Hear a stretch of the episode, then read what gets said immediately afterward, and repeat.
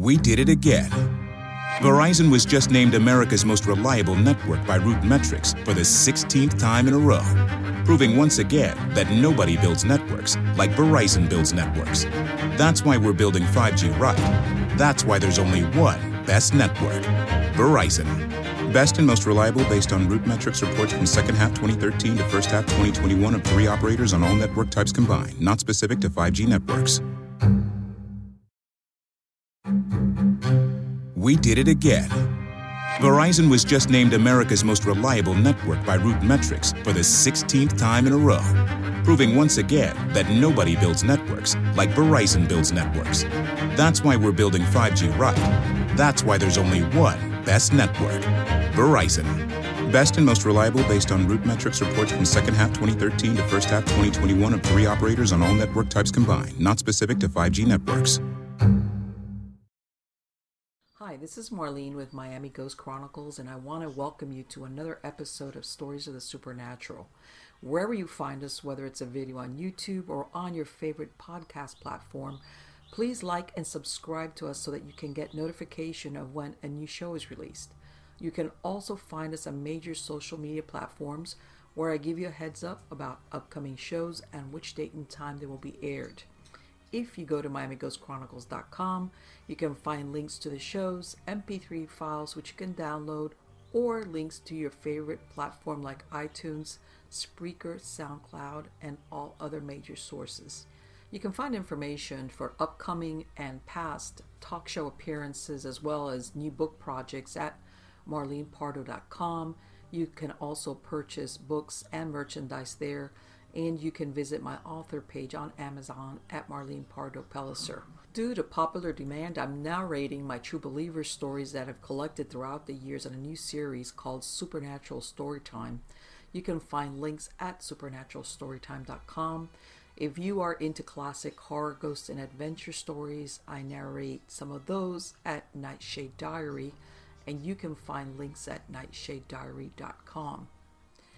If you would like to read noteworthy news about the paranormal world, true crime, conspiracy stories, and anything that is just plain weird, you can visit the Stranger Than Fiction Stories tab at MiamiGhostChronicles.com. I do want to thank you all for being part of my audience, and I think you are all... Hi everybody, this is Marlene, and I wanted to mention that upon reviewing the audio, I realized that there's a hissing going on in the background. Bear with me. About 6 minutes into the interview, it dies away. So again, I apologize, but I don't want to cut it out because I believe that that first part of the interview is really important. So thanks for understanding.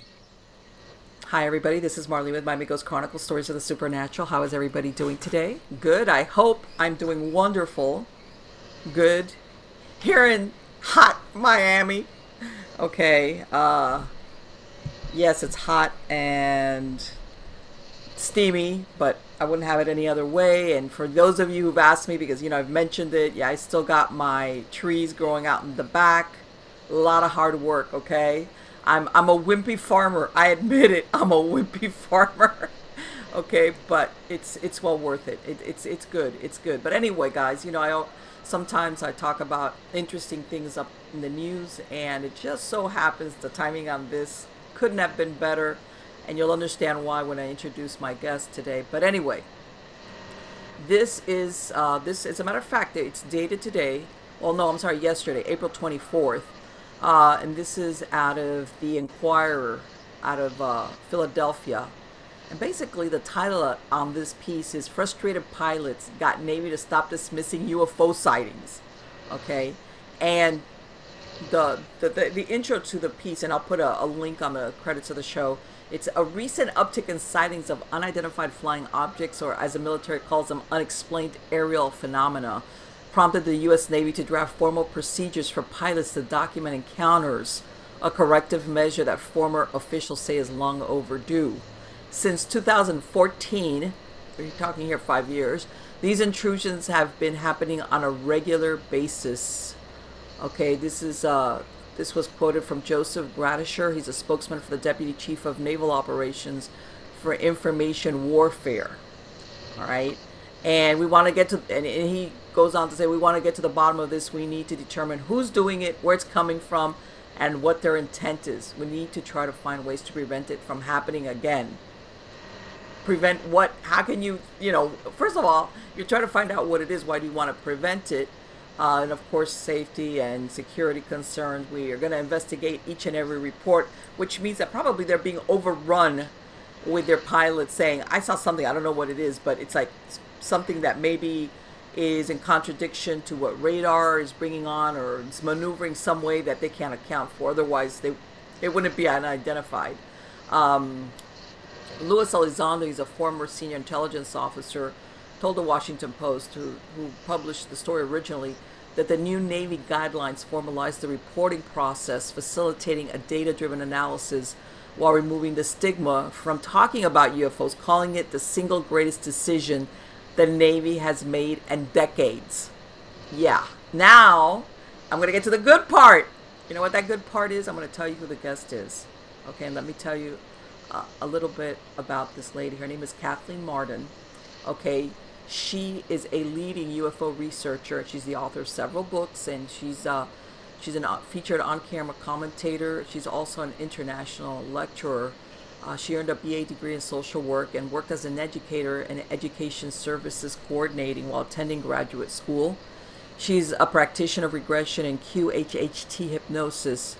And her interest in UFOs and contact began in 1961 when her aunt and uncle, Betty and Barney Hill, had a close encounter and subsequent abduction in New Hampshire's White Mountains. And many of you will, if you're familiar at all with the UFO phenomena, understand that case, that abduction case, was what set a lot of things in motion.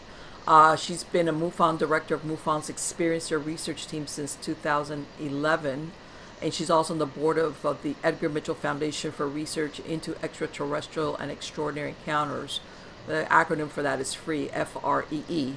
Her books are Captured, The Betty and Barney Hill UFO Experience, Science Was Wrong, and Fact Fiction and Flying Saucers, which he co-authored with nuclear physicist, scientific ufologist Stanton T. Friedman. And she also has another book with Denise Stoner titled The Alien Abduction Files. Now, she has another book, her fifth book, Extraterrestrial Contact, What to Do When You've Been Abducted, which is slated for publication in 2019. And without further ado, let me get her on, and we're going to ask her about all these interesting subjects. How are you doing today, Kathleen? I'm doing well. I am so glad to have you on, and we spoke a little bit before coming on, and I'm telling you, it's talk about the rabbit hole. This is deep, deep, deep into the rabbit hole. And it goes off into lots of tunnels, but and we were commenting, because I told her that I was going to mention that story that was just published about what the Navy's going to do, that things have come such a long way from 1961. Kathleen, when your aunt and her husband had this experience. Yes. And a lot of people are familiar with her story, but if you could fill us in a little bit, especially from the vantage point of a family member that was able to see behind the scenes of what happened to them on a personal level. I'd be happy to. Briefly, my aunt and uncle, Betty and Barney Hill, were a credible couple. Let me say that. They were churchgoers. They were envoys to the United Nations. They are taking a trip to Niagara Falls, Montreal, and then back through New Hampshire to their home on the coast of New Hampshire, Portsmouth, New Hampshire, on September 19, 1961.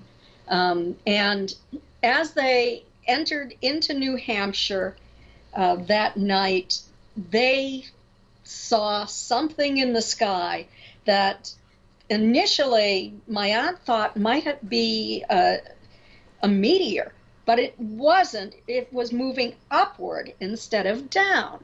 And it really attracted her attention, and she continued to watch this because it stopped in the sky. And it started to grow larger and larger. She and my uncle stopped the car a couple of times to take a look at this thing, and they it continued to grow larger and larger in the sky. Finally, they entered an area of New Hampshire known as Franconia Notch. It's a popular tourist area because there are tall mountains on each side of the road. And this craft was in front of the mountain and down so that they could get a really good view of it. They stopped at an area called the Old Man of the Mountain, and they noticed that this craft was, compared to the old man's profile, probably about 70 feet in diameter. And it was moving in an unconventional way. A stair-step pattern, seemed to be bouncing back and forth in the sky at one point. My uncle was anxious to drive home. He worked for the post office, and he had wanted to get home at a reasonable hour. They anticipated getting home at about 2 o'clock in the morning. But as they left Franconia Notch and they came out into an area of New Hampshire where the tourist attractions began and the motels began, this craft swooped down and stopped right over their vehicle. My uncle had to park the car in the middle of the road in order not to be directly underneath it. It started at about 200 feet and in the air, and it started to descend. He got out of the car and started looking at it because he did not believe in flying saucers. Let me tell you something. Talk about, man, what a moment in someone's life. Like, are my eyes lying to me? Yes. He kept shaking his head. He could not believe it. It moved to an adjacent field and came down even lower, and he followed it into the field. The interior light was left on in the car, so my aunt really couldn't see what was going on. She saw the craft, but she needed to look so she could move the car if another car came along. He went into the field with his binoculars, held them up to his eyes, and he saw 8 to 11 non-human entities staring back at him. They were dressed in black, shiny uniforms. He remembered that. That was part of his conscious recall. And suddenly, little, like, fins started to slide out from the sides of this disc-shaped craft, and it started to tip a little bit in his direction, and something started to drop down out of the bottom of it. Immediately, he thought that they had a plan for him, and that plan was to capture him like, quote, a bug in a net, close quote. He became terrified. He pulled the binoculars down from his eyes, running back to the car and telling my aunt that they had to get out of there or they were going to be captured. The craft started to move overhead as he got into the car and started speeding down the highway. He told my aunt to roll down the window to look up to see if she could see this craft, and she did, and she was looking for lights. She couldn't see any lights. All she saw was blackness. The craft was right over that. Right, it was blocking out even the starlight or anything, right? Is that what you're saying? Yes, it was. It was blocking out all light. And then she and my uncle heard a series of code-like buzzing sounds striking the trunk of their car. And when that happened, the car vibrated and a tingling sensation passed through their bodies. The next thing they knew, they were 35 miles down the highway. They heard a second series of these buzzing sounds striking the trunk.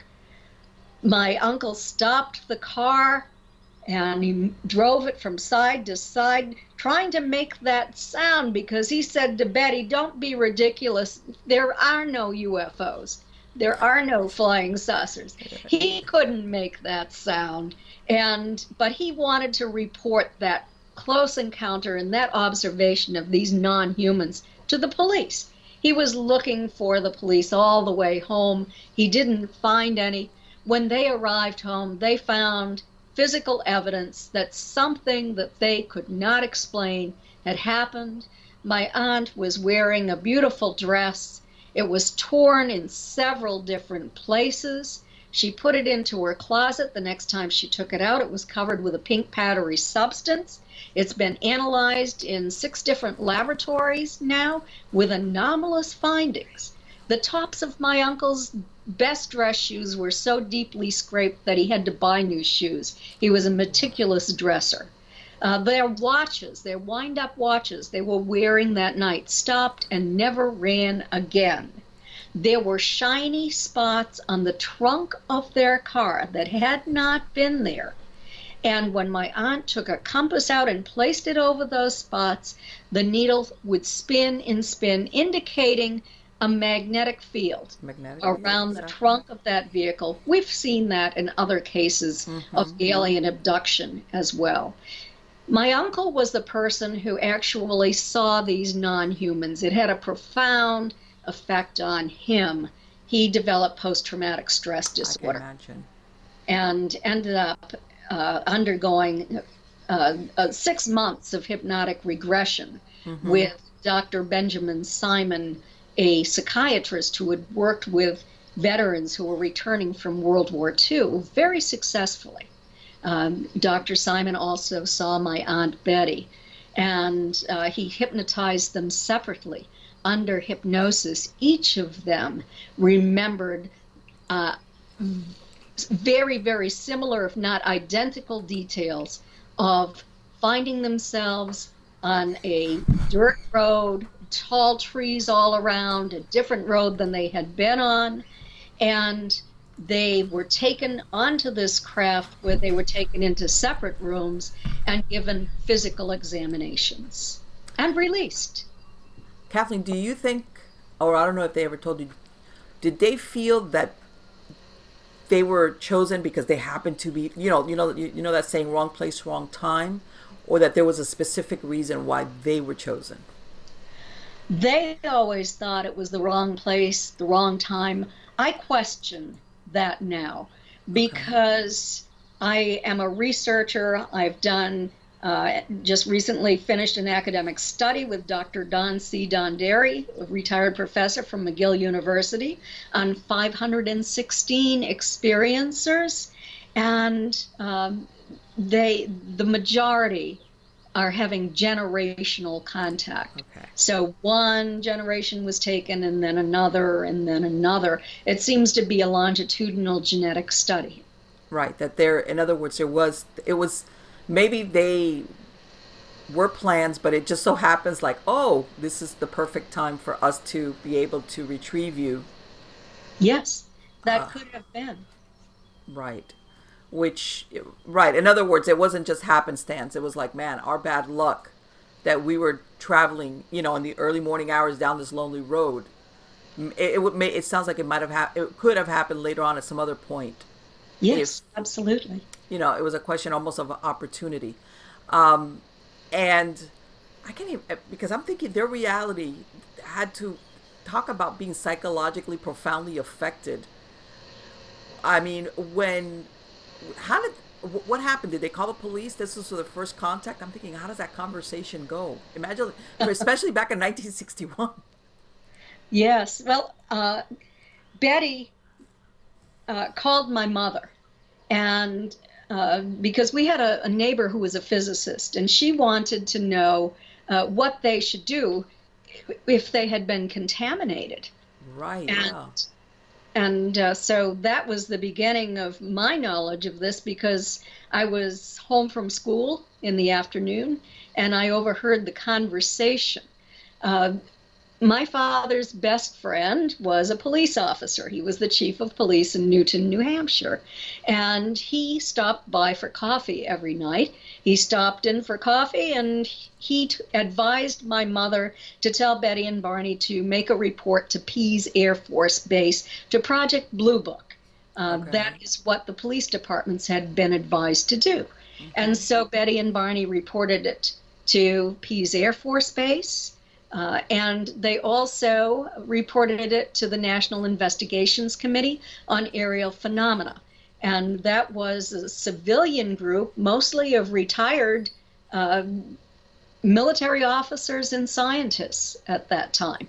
And so there were, it was NICAP who really did the most thorough investigation. It seems like the Air Force did a pretty good initial interview, but then the cover-up was put into place. I have all of the records. It's all in my book, Captured, the Betty and Barney Hill UFO Experience. But what happened is that even though Betty and Barney... From earaches to strep tests, there's MinuteClinic at CVS. See a provider, fill a prescription, and grab essentials. Or see us online with telehealth options. That's healthier made easier. Visit MinuteClinic at CVS today. Services vary by location. See MinuteClinic.com for details.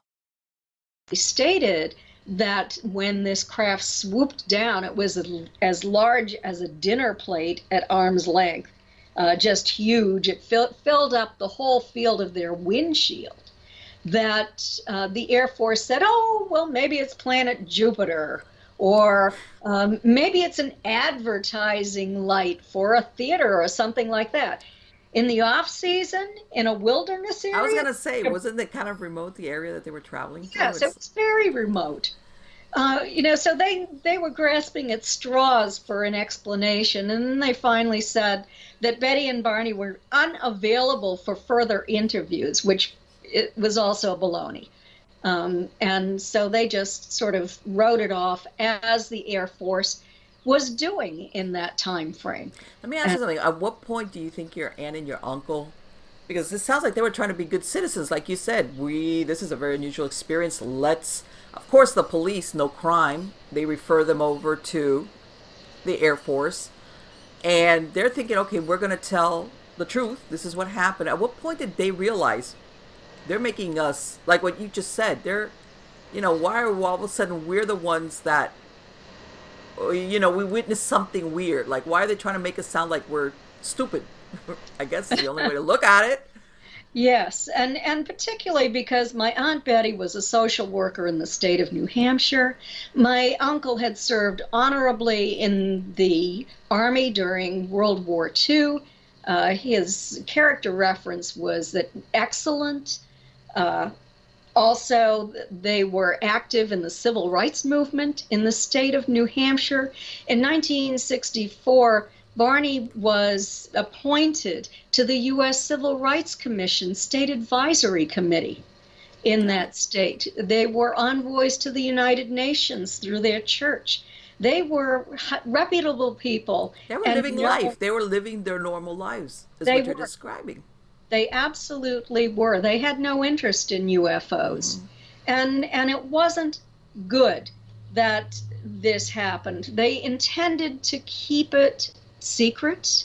They never wanted the public to know about this because they didn't want to be to have their reputations destroyed, to be thought of as a couple of kooks. And that was the word that was used in that time frame for anyone who reported this sort of thing. But in 1965, unfortunately, a friend of Betty's talked to a friend of hers who was a newspaper reporter for a Boston newspaper. This friend knew everything about what was revealed under hypnosis and about the incident itself. Oh, my God. This reporter did his own investigation. He tried to talk to Betty and Barney. They refused. They would not talk to him. They said, we'll lose our jobs. We'll lose our protections. Yes. No, please don't release this information. And they thought that they were safe. But then a couple of months later, on the front page of the Boston Traveler, was that story for 5 days in a row. Wow. You can imagine the impact that it had on my family. Sure. Absolutely. I mean, it's like here, and of course, and this is the thing people don't realize. They were living. They had both had jobs. They were making a living. They understood the repercussions as when we're talking your daily life. And this is besides whatever they were undergoing in their minds as far as that experience. But let's face it, your life goes on in the sense of, I need to pay my bills. I need a job. Absolutely. And that must have been devastating for them. Oh, it was, because of there were some individuals who were not that nice, because my uncle was back in 1961, and there was a lot of prejudice, even in Boston, Massachusetts, where he was working in that time frame. So it was difficult for him, and it was difficult for my aunt as well to have that sort of perception now.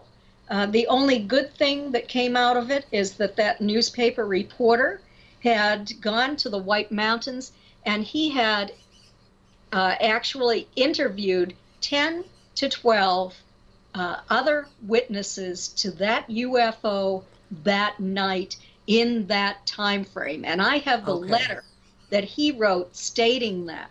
So he was able to take all the information, the descriptions, the locations of these various witnesses, and draw lines, and on those lines he discovered that that UFO was exactly where Betty and Barney saw it.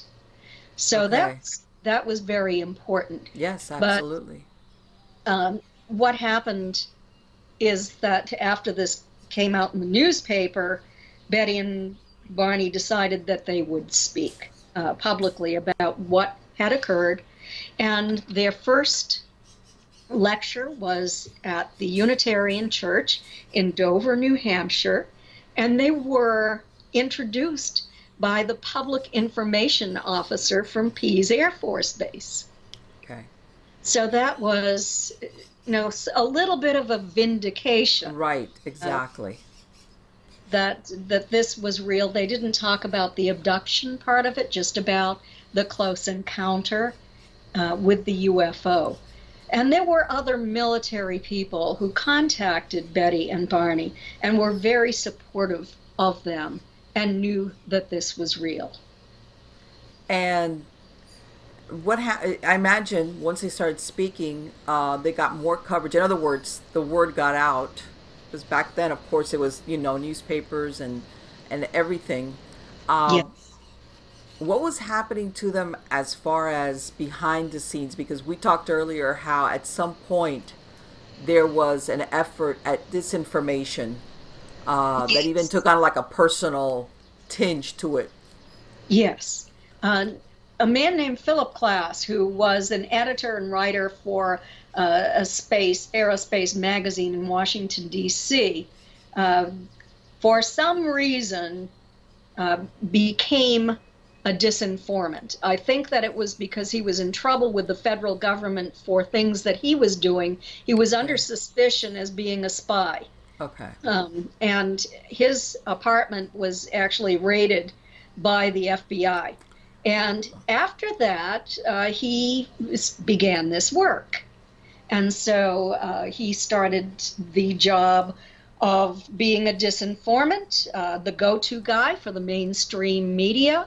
And every credible case where there was evidence and credible witnesses and public interest was debunked by Philip Klass, who used speculation primarily in order to cause the general public to become confused about the facts of the case. He told a false story, and it caused a great deal of confusion, and many people began to believe his false story rather than the true story of what occurred. And that's the reason that I speak out in this field now. I started out speaking about my family's experience with all of this, but have gone on to do much, much more work in this field. So what you're describing is, as long as your aunt and uncle kept a low profile and it didn't come out, they were good. In other words, it's like, okay, they talked to us, but they're not going to the paper, so we'll just leave them alone and whatever. But once, unfortunately, it came, then it was, in other words, they were collateral damage. I hate to say it, because it sounds like there was an agenda, as in we cannot let people actually believe that something like this is real. Absolutely. And you know, you have to look at the military side. Yeah. they are not able to prevent this from occurring. Mm-hmm. And if you can't prevent it, you have to deny it, yes, because their job is to protect the American public. So that's the rationale. I've passed that by some military officers, and they agreed with me that that was the rationale. Right. And so that was why they were debunked in that time frame. There have been some things that have come out recently on television, for example, that really, in a way, have vindicated my aunt's story, because she remembered seeing a star map on that craft. She asked one of those non-human entities where they were from. He produced what was kind of like a three-dimensional star map, and there she sketched it as a result of a post-hypnotic suggestion. And over time, a brilliant amateur astronomer from Ohio was able to discover the where those stars were, and they had very special properties. It took a number of years because some of the stars on Betty's map hadn't been discovered when she drew the map and when the research began. But the stars were identified. The primary stars in the front were Zeta Reticuli 1 and 2, about 39 and 40 light years away from our sun, and our sun was on the map. All of the stars on Betty's map were considered to be sun-like stars, even though only 5% of the stars in the local galactic neighborhood were considered to be sun-like. Wow. So how would she have known that, in other words? How would she? And with the location of these stars, they were in a plane, which would have made it easier and more logical to travel star to star. Exactly. Yes. Yeah, so let me ask you something, Kathleen. Did your aunt ever feel, I mean, as intrusive as you think about it, you know, being abducted and examined, did she ever think there was any animosity, or was it just strictly curiosity as far as the way they were handled? No animosity whatsoever. Okay. They told Betty and Barney repeatedly through telepathic messages, we will not hurt you. We only need to do a few simple tests, and then you'll go on your way. And then when Barney was returned to the car first, Betty was returned a little bit later. And as she was being escorted, the leader who was escorting her apologized, said, I'm very sorry that we frightened you in the beginning, and apologized for that. And Betty wanted them to come back. At that time, she had lost her fear. And he said, well, maybe I can come back, but it's not my decision to make. And she said, well, how would you find me? And he said, we can always find those that we want to find. Whoa. Yeah, that talks about, that says plenty right there. Yes, it does. Kathleen, now that, and it's like you said, you've become a researcher in this field far beyond just having, you know, what that experience that your aunt and uncle had. Do you think that there is more than one type of extraterrestrial that's interacting or visiting Earth? I know that there's more than one type.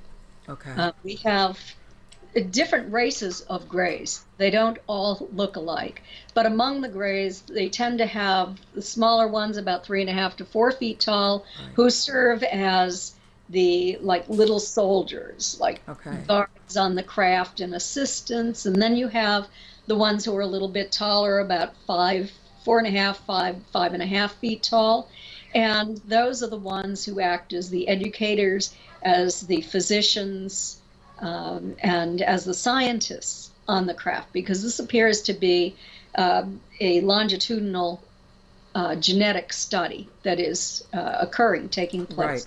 And so they sometimes work with what people describe as an insectoid type, who are taller, maybe 5.5 feet tall to 6 feet tall. And they are primarily, from what the information I've received from thousands of experiencers, they are primarily the physicians on the craft. They generally do the procedures when the grays and the insectoids are working together. They don't always work together. There is also a type that has a very human appearance. Okay. They're a little bit different from us. They're telepathic. They don't wear human-type clothing, and they travel in a craft that can maneuver in ways that our craft certainly cannot. Right. But these are the most benevolent types, and they have with many people too.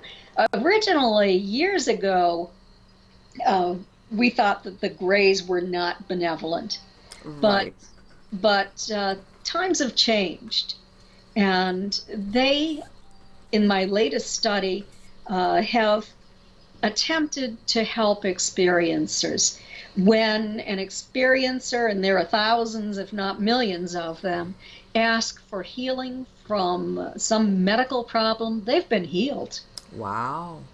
Information is being given to them on an ongoing basis about their mission, about their concerns, about our planet. The human-looking types are also doing this. So it appears that there is a public information campaign going on by these non-human entities now.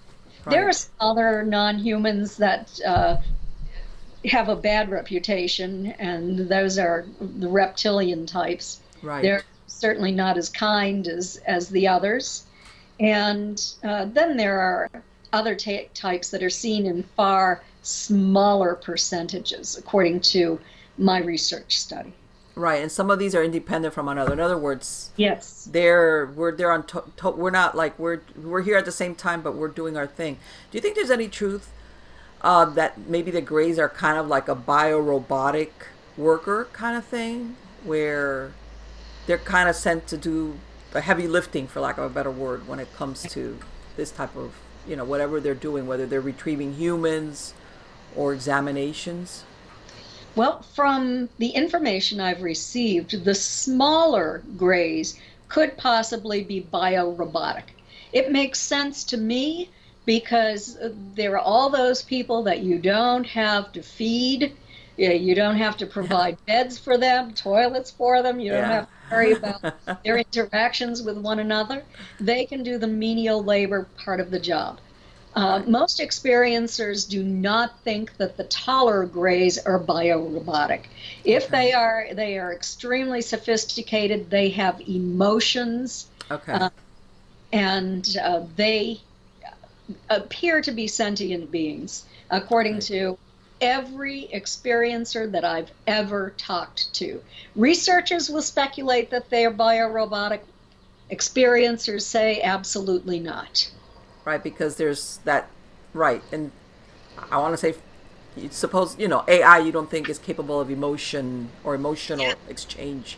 So if they feel that, do you think that as far as, I'm going to go into cattle mutilations, for example, is there in your research any group that's responsible for that as far as, forget asking why they would do it beyond what you would think of as just research? But why that's so prevalent? There is a group of reptilians who might possibly be involved in those cattle mutilations, and I know that supposedly the reptilians have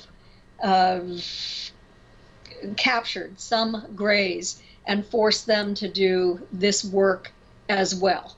And so there are Greys that are seen on craft in cases where this has happened.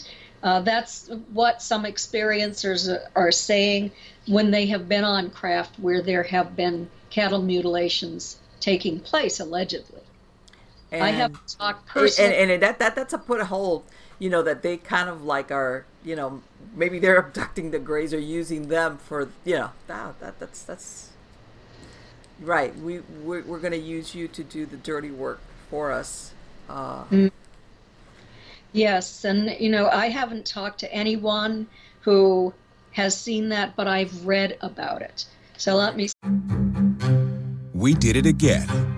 Verizon was just named America's most reliable network by RootMetrics for the 16th time in a row, proving once again that nobody builds networks like Verizon builds networks. That's why we're building 5G right. That's why there's only one best network, Verizon. Best and most reliable based on RootMetrics reports from second half 2013 to first half 2021 of 3 operators on all network types combined, not specific to 5G networks. We did it again. Verizon was just named America's most reliable network by RootMetrics for the 16th time in a row, proving once again that nobody builds networks like Verizon builds networks. That's why we're building 5G right. That's why there's only one best network, Verizon. Best and most reliable based on RootMetrics reports from second half 2013 to first half 2021 of 3 operators on all network types combined, not specific to 5G networks.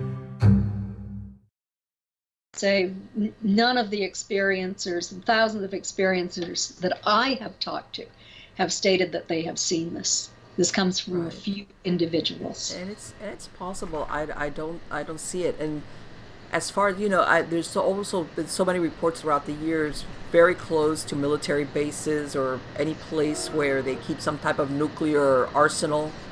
Do you think that there is truth to what they say, that they're hoping that, you know, that we're responsible as far as when it comes to warfare or the use of any type of nuclear weapons? Well, we know for certain that they show up during battle. They were in Vietnam, they were in Iraq, Afghanistan, they show up, they have a big concern. Right. Robert Salas was a military officer who was in a nuclear weapons arsenal area underground when a UFO came to that base in, I believe it was in North Dakota, and hovered over that base, and the nuclear weapons went down. Wow. This happened in base after base after base in the United States, and also it happened in the Soviet Union. So right. They were attempting to give a message. Right, they can override systems, in other words. They can... Yes, they can override systems. They also are telling experiencers over and over again, we are very concerned about your use of nuclear weapons. We're concerned that you will have a nuclear war and there will be an environmental collapse on your planet. We've seen this happen on other planets. We don't want it to happen here. And they're concerned about the fact that we have not been good stewards to our environment either. And so those are the two major messages that have been given to experiencers over and over again. We try to get the word out to the public, but then we have some scientists who just... go on television and say, I just don't believe it. They're not giving any evidence for why it couldn't be true. They just say, as a scientist, I don't believe it. It's their personal, emotional reaction, in my opinion. Right, exactly. If you're a scientist, either you have some type of, if you have a hypothesis or whatever the case might be, you have some type of, not qualitative, but quantitative proof to have said, I've reached this conclusion based on, or whatever, not because I dreamt it or I felt it, or something like that. Yeah, you might have 2,000 experiencers who have all been given this particular information, but you have one scientist who emotionally can't accept that. Right, and so it's belief. And now we're going, I don't know, I'm sure you're aware of that, that they have that magnetic pole shift that. It's kind of, even though it's happened before, apparently it was overdue and it's shifting weird. And as a matter of fact, they had to basically update the maps for the GPS systems, that all the satellites use. Yes. That usually they would put out every 5 years, and they had to kind of hurry up and put out a new version because, in other words, things are not where they would be. And it makes you wonder also, you know, that has an impact as far as the planet and everything, and animals that use the magnetic poles for any type of migration. And it makes you wonder. I wonder if, you know, they're looking at us going, okay, I wonder how they're going to handle that. Yes. Well, let me tell you, I've been a commentator on NASA's Unexplained Files on the most recent series. Mm-hmm. And so I was watching the show, and they had, part of the show was about the collapse of the Earth's magnetic field. Yes. And how that magnetic field protects us, yes, from asteroids or meteors that are coming in. And we are about to enter a part of our galaxy where we enter this once every 300,000 years. But there, wow, it is an asteroid belt with a lot of asteroids. And so our scientists are working on ways to move them out of our path through the use of maybe a nuclear weapon up there, or through giant sails, or something where they can move that if they find that something is in our path and might hit our planet. I'm hoping that our visitors will also show benevolence and do the same thing for us. Right, because it even protects us from radiation coming out of the Earth itself. I mean, the purpose of it is, it serves a lot, as far as people don't realize, with what's going on with that magnetic shift. I mean, it's happened before. It's not that it's never happened before. Right. It has happened before. And there has been a collapse of our magnetic field. Mm-hmm. Going back into the 1950s, the nuclear weapons that we exploded above ground were said to have been responsible for some of that. Now, in the book Beyond UFOs, The Science of Consciousness and Contact with Non-Human Intelligence, put out by Free, I have a 30,000-word chapter. And in that chapter, I talk about an experiment that took place back beginning in 1954, where a woman from Maine began to receive telepathic messages from individuals who claimed to be the captains of giant motherships who were in our atmosphere, or just outside our atmosphere, and they were very concerned about the collapse of the Earth's magnetic field. I have evidence through correspondence files I acquired from family members of Admiral Knowles, who was concerned about this, and also through the Canadian government with Wilbert Smith, who worked for the Canadian government. They attempted to find information that would confirm that the Earth's magnetic fields were being repaired, as these non-human entities said they were doing to help us. And Wilbert Smith actually did find evidence in the scientific magazine that the Earth's magnetic fields were being repaired. So let's ask for help again. Right. No, and it's very scary when you think even when they detonate some of these bombs underground, it makes you wonder, what is that doing? Because I know it's like, I mean, whether it's above ground or underground, personally, to me, it's very frightening, because the long-term effects, or in this case, the short-term effects, I mean, there's no way sometimes to repair it or to stop it, or and I'm sure you've heard of, sometimes people think of electromagnetic pulse bombs, you know, where I mean, so many things can, that I guess it's part of, as we advance in technology, but it makes you think, it's like, but I want to survive technology into the future. I don't want it to destroy us or throw us back into the Stone Age. Yes, absolutely.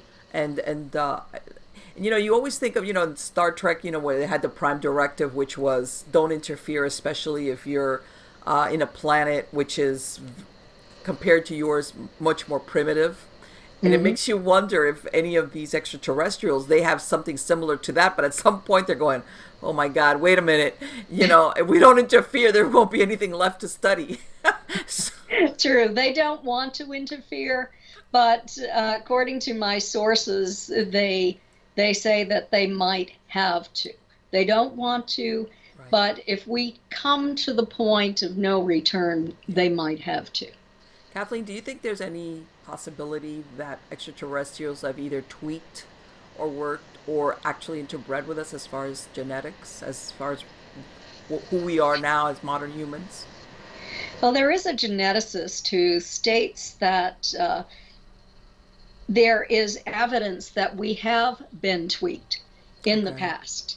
And so I wouldn't doubt that. If you look at the history from information written by Zachariah Sitchin, who was a historian, archaeologist, I think, who wrote about our history. There is alien contact, ET contact, dating back into those very early records. If you read the Bible, there is an indication of contact. Yes. But as far back as that. And so I believe there is evidence that we were upgraded in the past. Okay. And I believe that we are being upgraded right now as well. Do you think type of like a hybrid type of efforts, do you think? Because I know that there's ductees that have basically described where their genetic material, whether it's eggs from a woman and sperm from a man, have been taken. Do you think that they're doing anything along those lines? Well, yes, they are doing that. There are women and men who are giving birth to their babies, but these babies have extraordinary gifts, and these couples are experiencers. They've been taken to craft. There is also, it appears to be, a hybridization program that's taking place where they are keeping some of these children as well. And experiencers have reported, dating back into the 1970s, that they have seen these hybrid children on craft. They've held them. And that sort of thing. The non-human entities state that they had that other program in place so that if we do end up destroying life on this planet can be reseeded. Right, I was going to say, almost like, I don't want to say a Noah's Ark, but that they have the genetic material in order to reestablish another colony of humans as we are now on some other planet, I guess, that's similar to this one. You know, that's carbon-based. And you almost think also at the same time that some part of us, if you know, that's why we're able to basically produce children or produce offspring, that there must be some common genetic compatibility, you would think, between us and them in order to be able to produce offspring of some type. Well, so, possibly, or through genetic splicing. Yeah, exactly. I'm not sure about that. I know. And then this is the thing. And sometimes, I look at all of this and, it's almost like, and I'm sure you've heard now, the use of technology like the CRISPR, where, they're doing genome splicing and this and that, and they're kind of like tweaking with genetics. And I'm thinking, I wonder if this, if this is what was done to us beforehand, and now we as modern humans and the scientific community are doing it, but, down the food chain, in other words. Yes. And dating back to the 1950s, we know that these craft have been observed taking plant life, taking animal life. It's almost as if they are the Noah's Ark story all over again. Right. Yeah, just in case they do something really stupid. I hate to say it, but it's like... it's so many. It could lead off into so many directions, and the ripple effect. And again, the question, like you said, that you know, maybe because of modern technology, people are able to either capture it now with cameras, which nowadays everybody's walking with one in their phone, but, you know, it sounds like, yeah, they've been around for a really long time, and just beforehand, people just didn't know how to, you know, mistook them for gods, you know, something otherworldly. But yeah, this could go off in so many directions. But anyway, Kathleen, I wanted to thank you so much for joining us today. So it has been absolutely wonderful. I could talk to you for hours and hours and hours and hours. We could. There's so many things. It's an ever-evolving field. And thankfully, based even on that article that I read a short clip for, I guess some of the powers that be are starting to come around and not treat us, the rest of us humans, like children. We can handle it. We can handle it. Yes, okay, we can. Just tell us the truth. We can handle it. We'll probably have a stiff drink, sit down for about half an hour and go, oh my God, okay, all right, now tell me the rest of it, you know, you know, give us some credit.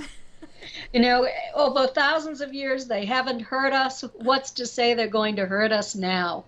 Exactly. We should look at this as a more mature civilization, a more spiritual civilization, who is here and concerned about our survival.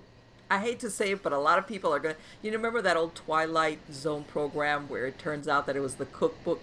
I know there's a lot of people thinking along those lines. It's like, you know, all right, yeah. Okay, no, I'm thinking it's not going to be that. Okay, Captain, take care, darling. It has been wonderful to speak to you. Great to speak to you, too. Bye-bye. Isn't she fantastic to speak to? What an interesting lady. So knowledgeable. So knowledgeable. And that's a short news article that I read. I talked about it because, let's face it, this was dated yesterday.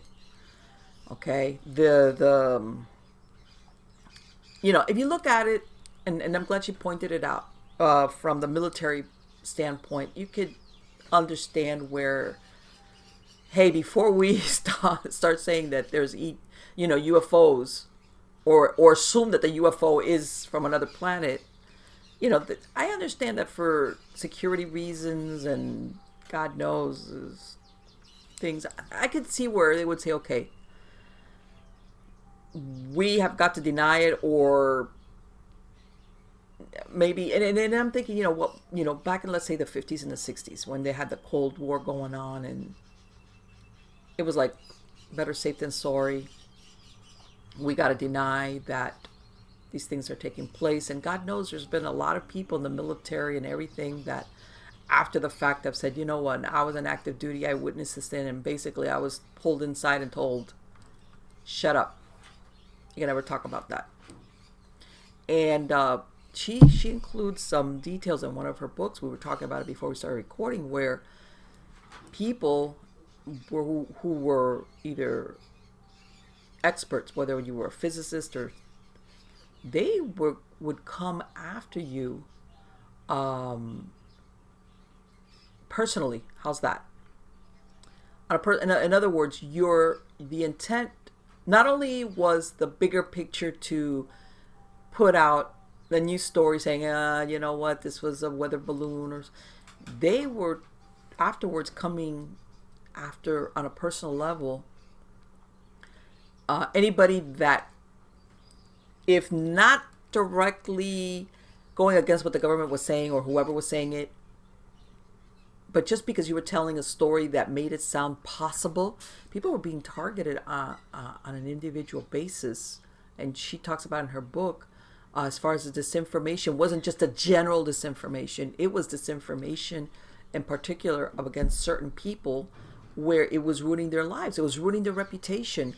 If you had any recognition in certain fields, basically you could be hindered from gaining employment, which is what I was trying, you know, what I pointed out. And, you know, in the midst of this, we look at this from on a larger scale, but when you're talking individual people who, like the rest of us, have families, have obligations, need a job, the day-to-day grind, you know, because we look at stuff from, you know, in hindsight or from the bigger picture, And we kind of lose the daily life of all these people, all these players throughout the years, whether they were military or physicists or experts, or they worked at NASA, or you were a professor, or you were an expert, you know, that maybe you might have questioned or said, you know what, I've got a certain theory about this where,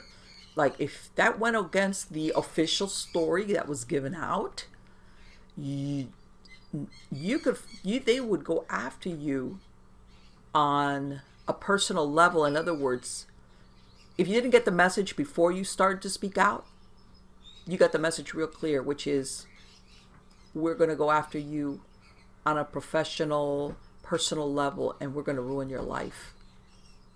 Okay. And as a matter of fact, there's a real quick clip of a conversation that she talked to me about, having to do with a very famous abductee. This occurred in 1970. Listen to this. Did quite a, yes, I exactly. I'm sorry. Go ahead. Continue. The White Mountains of Arizona. Yes.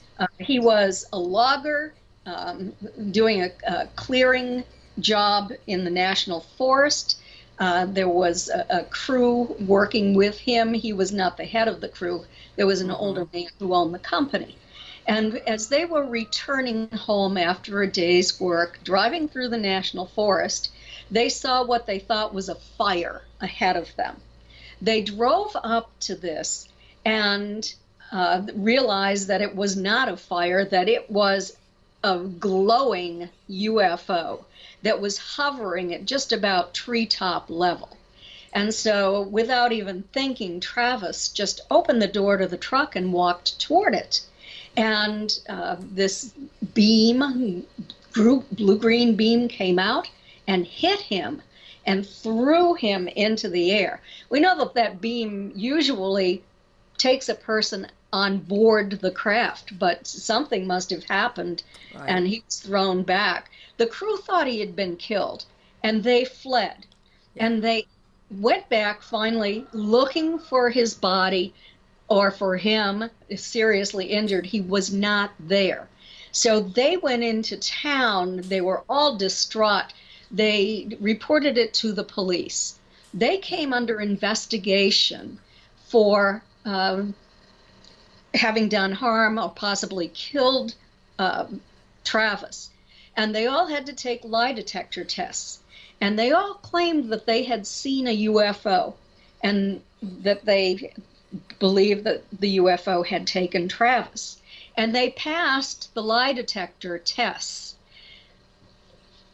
Travis had search teams looking for him for 5 days before he was finally returned. And he wasn't returned to the spot where he was taken. It was to the outskirts of the town where he would be safe. He would have frozen to death in November in the National Forest. So the craft released him. He woke up by the side of the road. He called his family and they picked him up.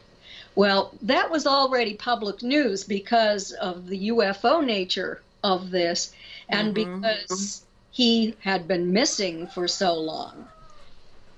Right, and everybody's assuming he's dead, of course. Yes. When this story came out in the media, the major disinformant in that time frame, Philip Klass, went to work to destroy not only the story, but Travis himself, and also the owner of that company. He did. Oh, him too? Yes, him too. He was reported to the IRS, and year after year he was audited. I didn't know that. Yes. I have. It's all in my book, Fact, Fiction, and Flying Saucers, with Stanton Friedman. The history of government involvement in the investigation of UFOs, the disinformants they had, and their modus operandi, and case after case are all in that book. You can read all of the details on the Travis. You know what? Because that even goes beyond this information, if you think about it. Yes. It does. Philip Klass was a very nasty guy. Yeah, that's what it sounds like. He became the go-to guy for the mainstream media after Dr. Edward Condon, who led the scientific study on UFOs that started in 1966 and ended in 1969. Dr. Edward Condon received a lot of help with disinformation from Philip Klass, and he was so grateful that he referred Philip Klass. He wrote a letter of commendation for Philip Klass to McGraw-Hill, stating that he ought to be the person who would be the representative for the mainstream media. And year after year after year, as long as he lived, he was on television, he was in newspapers, he was on radio shows, giving the public disinformation, destroying the character and the reputations of people who were victims of alien abduction. Right, because he was considered an expert, you know, that thing, so... And of course, whatever he said, nobody was going to question it. Right. It's really unfortunate. And that's something that I have tried to make available to the mainstream media now so that they know what happened. They know what is going on. And that this was an ongoing thing. It was not like a once or twice thing. It was an ongoing process of, you know, let's reinforce it, you know, for anybody that is interested in this, has an experience, whatever. It's not a one-time deal. We got to keep this rolling along year after year, because, and all of a sudden it becomes the truth, which is a problem, big time. Yes, and he did, year after year, taking every credible UFO sighting and abduction where there was evidence, and sometimes a lot of evidence. He repeatedly attempted to destroy that story and the reputations of those individuals. Yeah, well, he has like a either sociopathic or psychopathic flavor to him, without knowing the particulars, because I don't know, but that's what it sounds like. Yes. For somebody to be like that. I agree with that. Okay, hold on. Let me get this. That was a real eye-opener, wasn't it? As far as Travis Walton and his employer, that was a very short clip, because his story is very well documented, and I was not aware that, you know, even his employer got targeted, and that there's several and you know, it almost sounds like there's certain players, most of them, as a matter of fact, I think have passed away by now, that you would think, okay, maybe they were like, I mean, you really have to be very manipulative, but in a very, it's almost like I want to say, and I told her, like, it's almost like these people have a psychological problem, but they're under the cover of working for the government, or being called experts, or being reinforced that they're the only ones telling the truth. And it's like, and then you could think, okay, that's on one person, but somebody, whoever was holding that person's leash, had to have been aware of what they were doing, and was going, okay, all right, do it. Go ahead. So you have to spread lies and ruin this person and his family by extension, because it's just not that person by themselves. Ruin his credibility, ruin him professionally, ruin probably his personal life, depending. And as a matter of fact, I'm not going to go into it now, but there's throughout the years, there's been several people involved in what it's ufology of some type, who have committed suicide. And even now there's questionable suicides, as in some people saying this person was not suicidal. In other words, that they were done away with and made to look like suicides because of what they were talking about, or writing about, or describing. And yes, I'm sure, you know, I'm not going to say each and every one, because unfortunately sometimes you're not inside that person's skin or their mind to say, you know, was this person suicidal? Did they have suicidal ideations? And they just happen to have been involved in this field? But there's a lot of weird stuff that has gone on, as far as people that take the dirt nap very conveniently at certain times.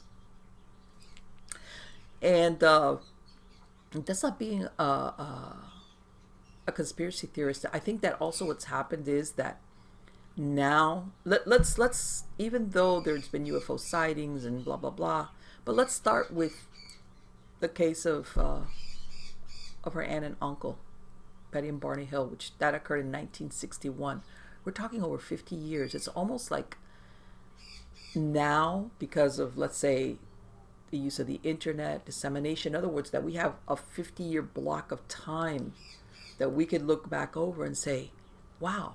You know, in other words, you know, we have that bird's eye view of events and things that people could say, wait, that happened to that person, that happened and this, and in some cases that, like I said, some of these people that have been involved have actually passed away, regardless of what side of it you were on.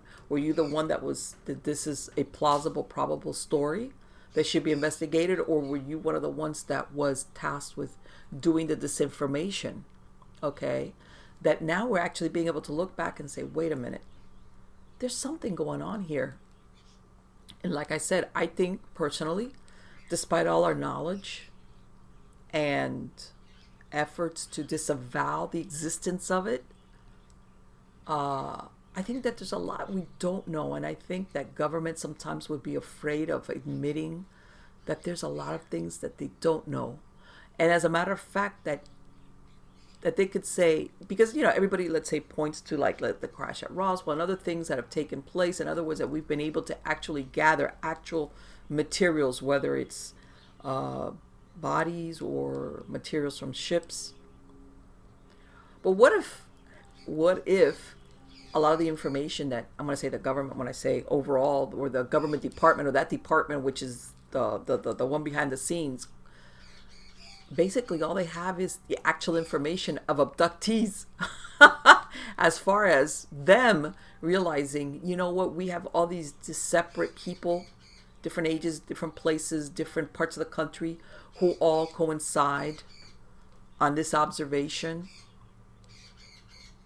But then if, let's say, if they ever came out and said, well, we're going to come clean, the blah, blah, blah, blah, and then of course they would be asked certain questions that they couldn't provide answers to.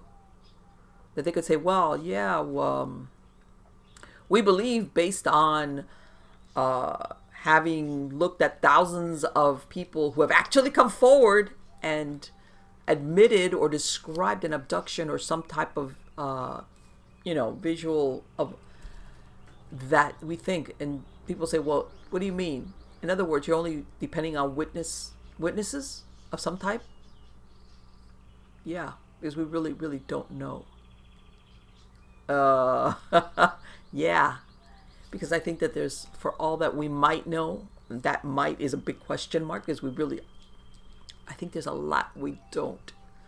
And us as human beings that don't know, because remember, we consider ourselves at the top of the food chain here on planet Earth. Okay, we're the end all be all, you know, whether physically we're at the top, we're not, but because of technology, we're able to say we're at the top of the food chain, and we manipulate the environment and everything that's on it and plant life, et cetera, to actually fall into the we don't know. We have really, truly, we can guess at some of the stuff, and maybe we have collected some material, but we really can't say we know who or how many extraterrestrials are here, have been here, are studying us. Because I know there's theories out there, people saying that governments have direct contact and coordinations from some of these extraterrestrials, but what if we don't? You know, because everybody thinks of, you know, like I've said this before, like, you know, the X-Files version where we're totally joined at the hip with some of these extraterrestrials, and we have agreements and this and that basically we know a lot about them, and we're basically have some type of understanding with them. But that's just Hollywood. What if we don't? But what if what we have is just stuff that's happened accidentally? A crashed vehicle, recovered stuff, things that have been recovered, eyewitness testimony from people that they themselves know really are saying the truth.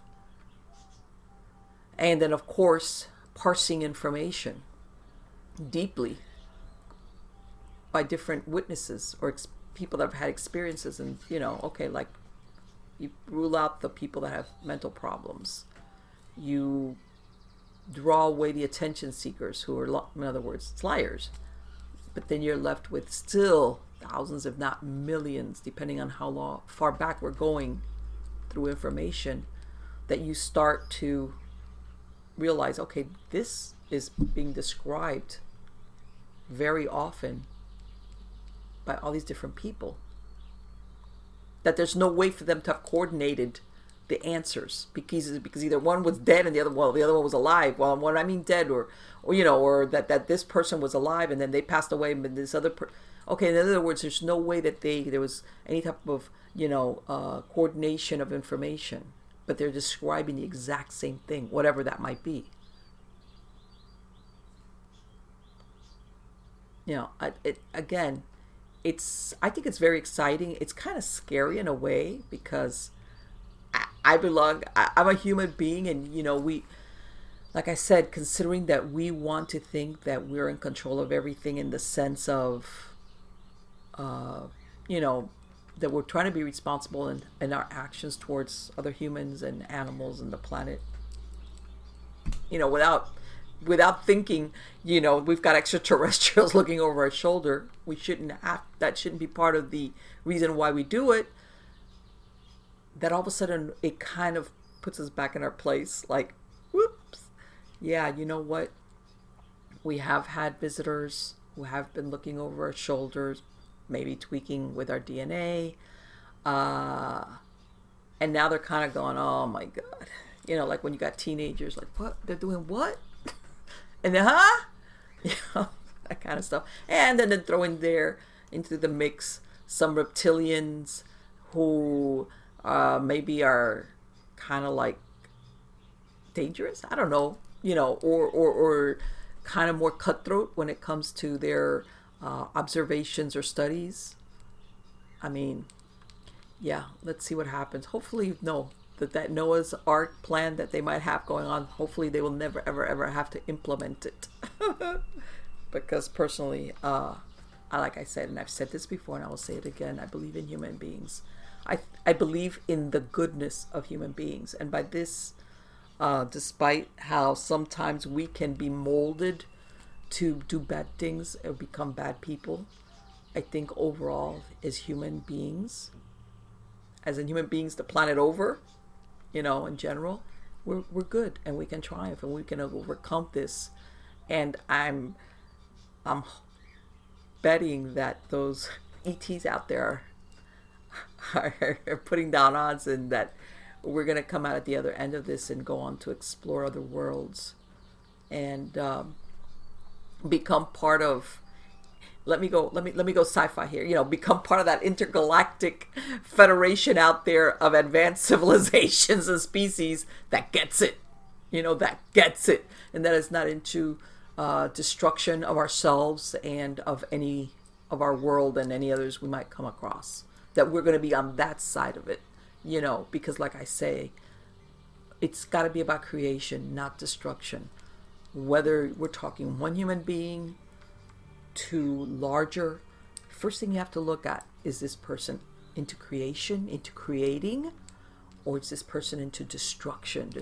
When you start seeing destruction in somebody's personality and their actions, and by this I'm saying one and it extrapolates from there, then you got to start worrying.